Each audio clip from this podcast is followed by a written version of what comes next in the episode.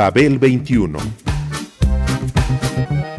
I came on my spaceship to save the Earth. I've been to the south and I've been to the north. Check me out, darling, when you hear me sing. I'm an ugly duckling, I'm a beauty king. I'm an alien Elvis, I bring love and joy. My dance might remind you of the disco boy. I'm young, I'm old, I've got a heart of gold. I'm an ultimate gift to the people of the world. Some say that I come from Russia, some think that I come from Africa. But I'm so sorry, I'm so roy, cause I come from the planet Paprika. El gusto hipermoderno.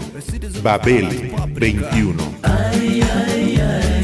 Greetings from planet Paprika.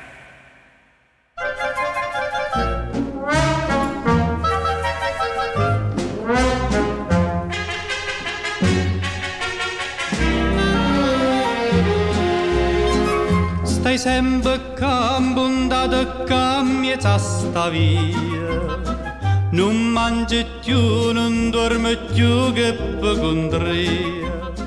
La ruptura de lo habitual, del dominio sobre la realidad práctica, como lo hace el cine, es la condición para el nacimiento de lo poético. Corre in braccio a tua mamma Non possiamo piccere. Dille tutta la verità Che mamma te può capire E passa e spassa sotto a sto balcone Ma tu sei guaglione. Tu non conosci femmine Sei ancora così giovane. Tu sei guaglione che te mise in capo Per giocare a pallone che vanno di sti lacrime, fatte non mi fa ridere, corre in braccio a tua mamma, non possiamo piccere, dille tutta la verità, che mamma te può capire. Non è pittà, non allisciasti mustaccielle, non cerca te, non so per te che l'occhio bello, non pensava a pazzia che quagliunciella non davveli c'è tempo in chi desidereva sa La poesía en el cine es una urgencia candente que no se puede expresar de otra forma que en imágenes gloriosas. Plasmada así, es la textura vital de los sueños y un anclaje que nunca ata para detenerse en ellos. Algunos directores la han podido lograr en sus obras. Han conseguido poner un sol en cada ojo o transformar en escena una quimera plena plagada de palabras, con todo y luna llena. Las películas de tres de ellos, Fellini, Hitchcock y Kurosawa, son pura poesía en movimiento.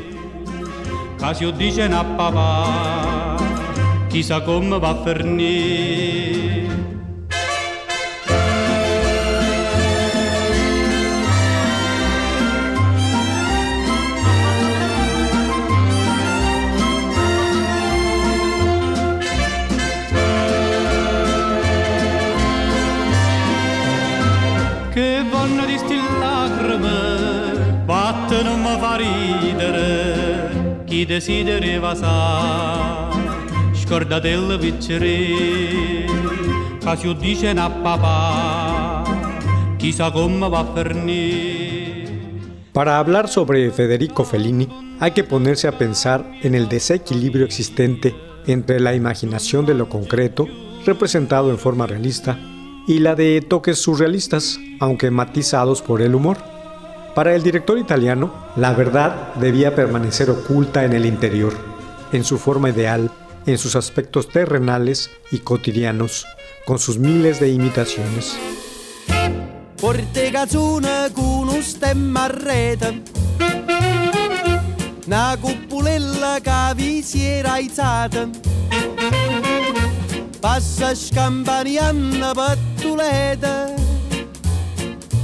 Con mano a papà te fa guardare Para este cineasta, todas estas verdades eran la misma y existía en él un fundamento común para alojarlas, reconstruirlas o examinarlas en sus películas. senti disturbato Tu rock roll Tu nei sorte peccamella. Chi te li dà la borsetta di mamma tua fa l'americano, americano, americano. Ma si nati in Italia, siendo a me non c'è sta niente fa. Ok napolitan, tu fa l'american, tu fa l'american. Come te può capire chi va bene? Se tu la parla miezza americano. Quando si fa l'amore sotto la luna Come te viene in capo di I love you Tu fa l'americano? Todas estas verdades eran la misma. Siéntame do fa fa. Tu vuoi vivere alla moda Ma se bevi disturbato En ella se observa el mismo fenómeno del que ni siquiera su obra maestra, La Strada, se libra, la convivencia de una realidad verdadera, contemplada en forma cariñosa y comprensiva. El mundo italiano de los Apeninos, con sus paisajes y figuras, placitas pueblerinas y campos, sol y nieve, escenas sencillas y hasta pobres, gente común, campesinos y prostitutas. El mundo, simplemente el mundo tal como es. Una realidad estilizada, la amalgama de invención pura y un a priori estilístico con la verdad y, su, carácter, poético.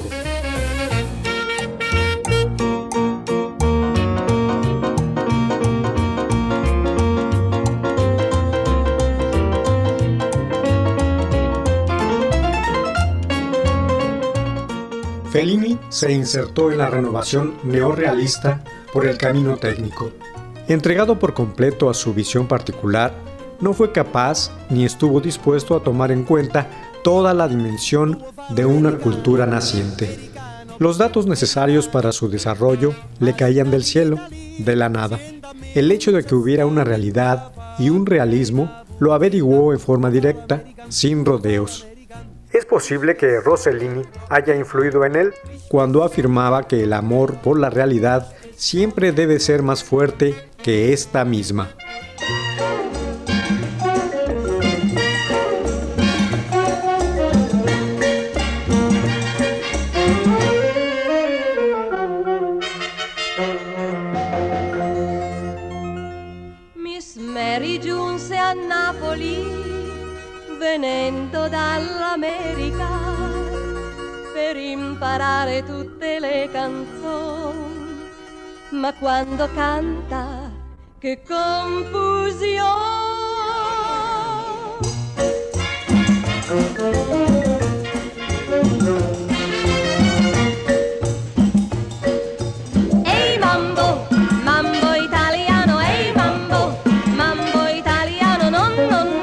Non è solo siciliano, non è calabrese, non è un mambo piemontese, ma ehi mambo, El mundo real de las películas de Rossellini y Fellini se ha glorificado por ese exceso de amor hacia su realidad. Ambos directores inyectaron en la representación y la captación visual un afecto tan intenso por el mundo crudo y obsesivo, plasmado por el ojo de su cámara, que muchas veces el resultado mágico fue la tridimensionalidad del espacio. Hasta el aire se fotografiaba. El creador de Noches de Caviria cumplió con una función especial, preservar al neorrealismo precisamente mediante sus efectos. Al otorgar validez a sus formas desgastadas y utilizar sus obsesiones estilísticas para presentarlo como algo fascinante y mágico.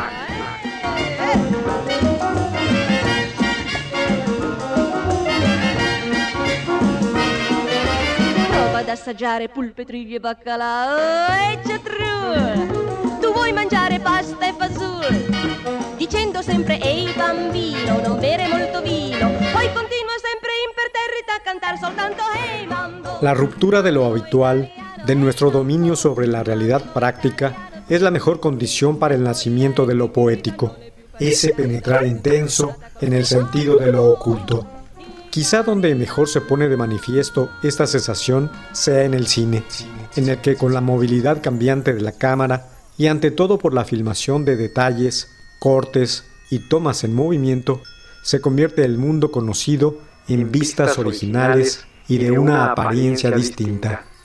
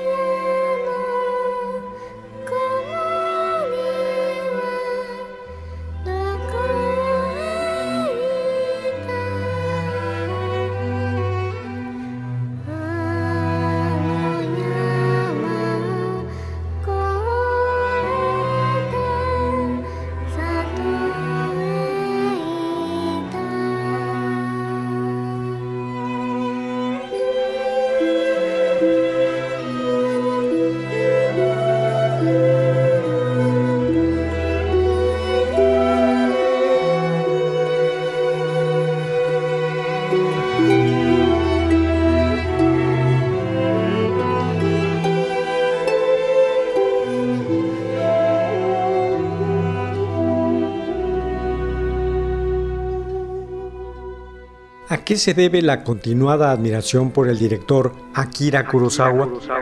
La respuesta es muy simple. Kurosawa fue uno de los más grandes cineastas contemporáneos.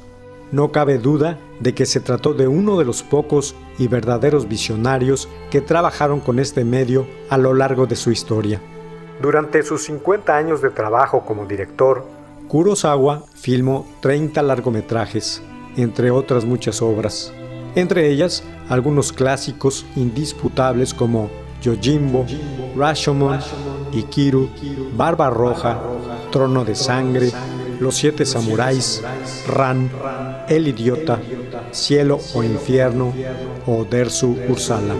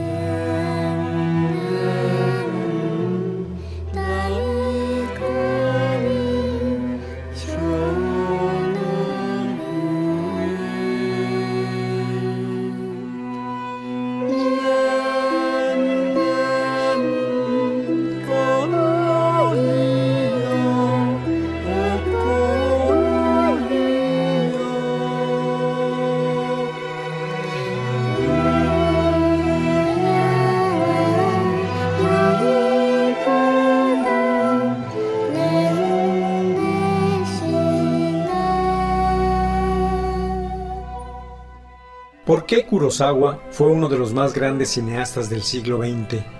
Para empezar, fue un gran director de acción.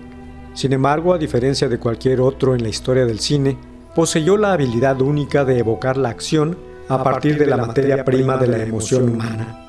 Este artista japonés ha ejercido una influencia considerable sobre el trabajo de muchos cineastas de la actualidad, y no hay que ir muy lejos para hallar la razón. Cada encuadre de sus cintas es como la pintura sobre un lienzo.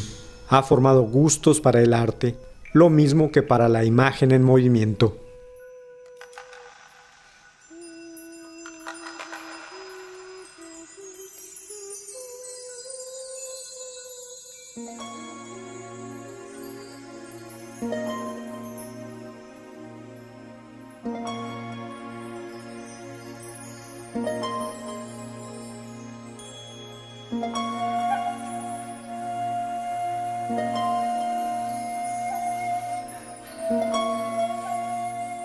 George Lucas lo supo expresar muy bien. Alguien le preguntó al señor Kurosawa si sus películas compartían un tema específico. Su respuesta fue que planteaban una pregunta específica. ¿Por qué los seres humanos no pueden ser más felices los unos con los otros? Él ha traducido esta pregunta en términos contemporáneos y también a través de cintas con un alcance histórico épico pero siempre la ha contestado en forma que intensifica y finalmente transforma nuestra realidad humana compartida, confiriéndole una belleza asombrosa y a menudo trágica.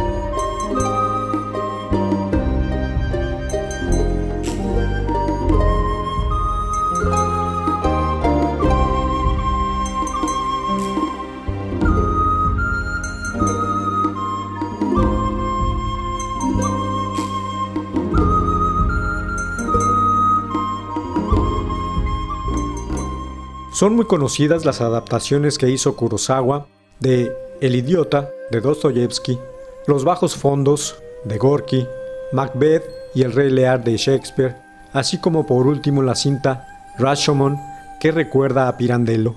El director supo traducir sus modelos a un mundo auténticamente japonés. Él mismo lo explicaba así. El cine es universal, lo mismo que los sentimientos humanos. Provoca un encuentro directo entre las culturas.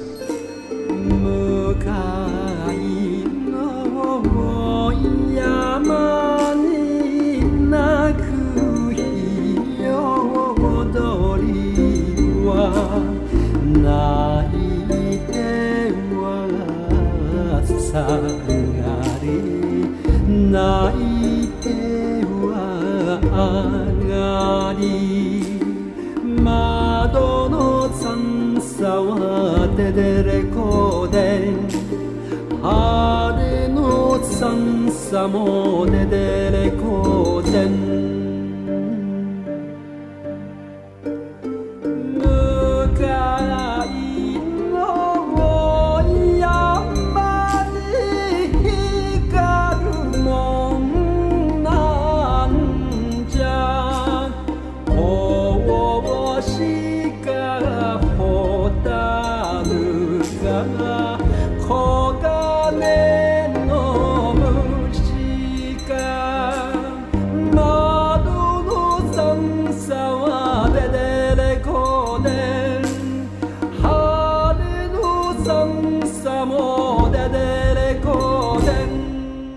El pensamiento de Akira Kurosawa fue abierto y universal.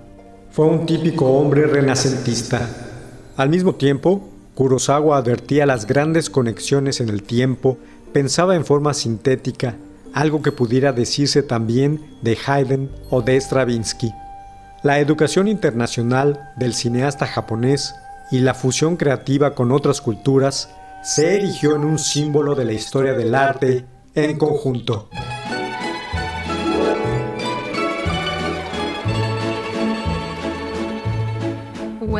I was just a little girl, I asked my mother, What will I be? Will I be pretty? Will I be rich? Here's what she said to me. Que sera, sera.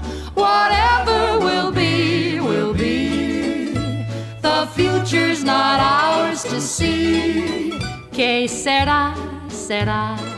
Quizá también quien manejó mejor estas circunstancias de la realidad práctica y poética, con magia y precisión, fue Alfred Hitchcock, con su poesía sensitiva del detalle y la relación con el interior indeterminado del ser humano. Por ello se le llamó el mago del suspense. El mago del suspense. Esta es la más grande y auténtica aportación del director al cine mundial. Partiendo del mecanismo de lo policíaco, hizo funcionar al espíritu humano como una gran ilusión psicológica. ¿Qué será? Será. What will be, will be. Now I have children of my own. They ask their mother, What will I be? Will I be handsome? Will I be rich? I tell them tenderly. Hitchcock hizo numerosas cintas y de ellas se pueden contar algunas como verdaderas obras maestras del género policíaco negro. En dichas obras, su famoso suspense es la quintesencia de su trabajo creativo. Chantaje, El hombre que sabía demasiado, Los 39 escalones, Sabotaje, Rebeca, La ventana indiscreta, Vértigo, Psicosis, son los mejores ejemplos de su maestría cinematográfica. En 1947, tras fundar su propia productora, Hitchcock se dispuso a intentar una simplificación del cine negro, reduciéndolo a, la estricta situación. Como innovación técnica, entre las muchas que lanzó, intentó la 10 Minutes Take, TMT, que consistía en hacer formas de vistas continuas hasta agotar los 300 metros de la bobina de la cámara, unos 10 minutos.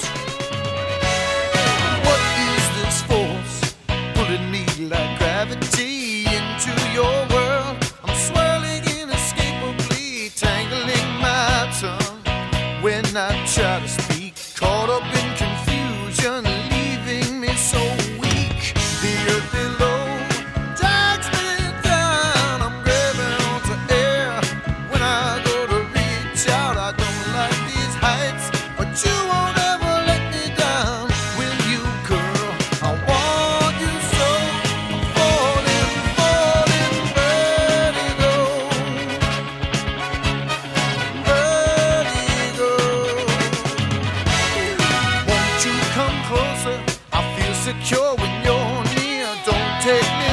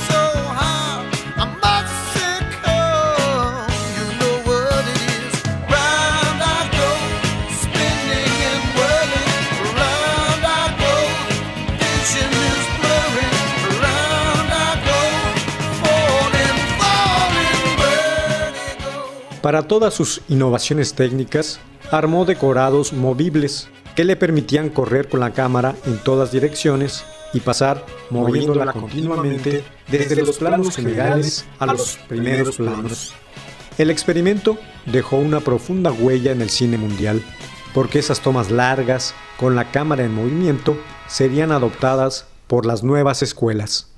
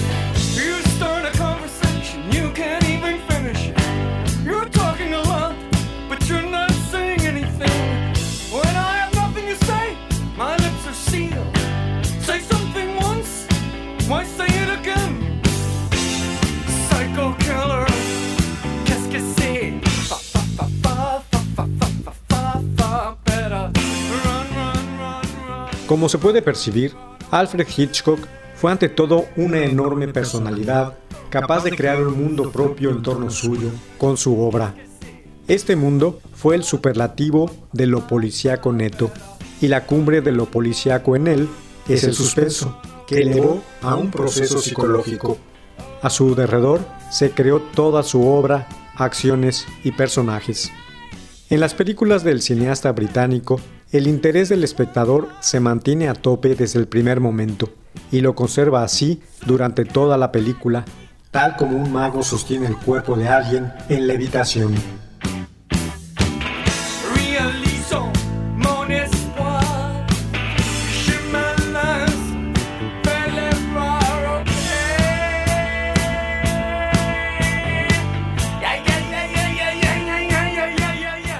El juego del mago es una ilusión y el suspenso en que Hitchcock sustenta la acción de sus filmes a los protagonistas y al público es una ilusión psicológica.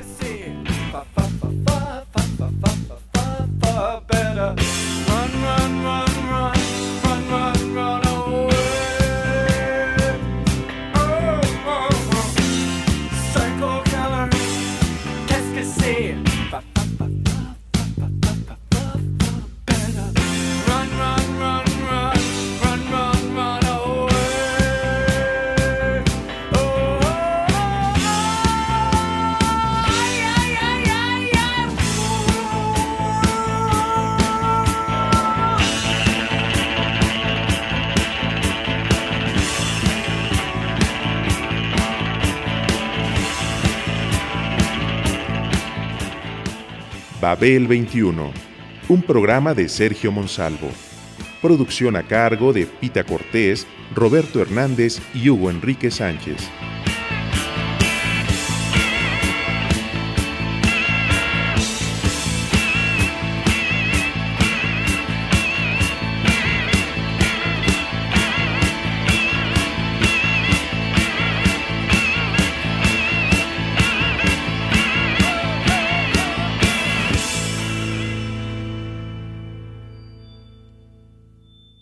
60 AM, Radio Educación.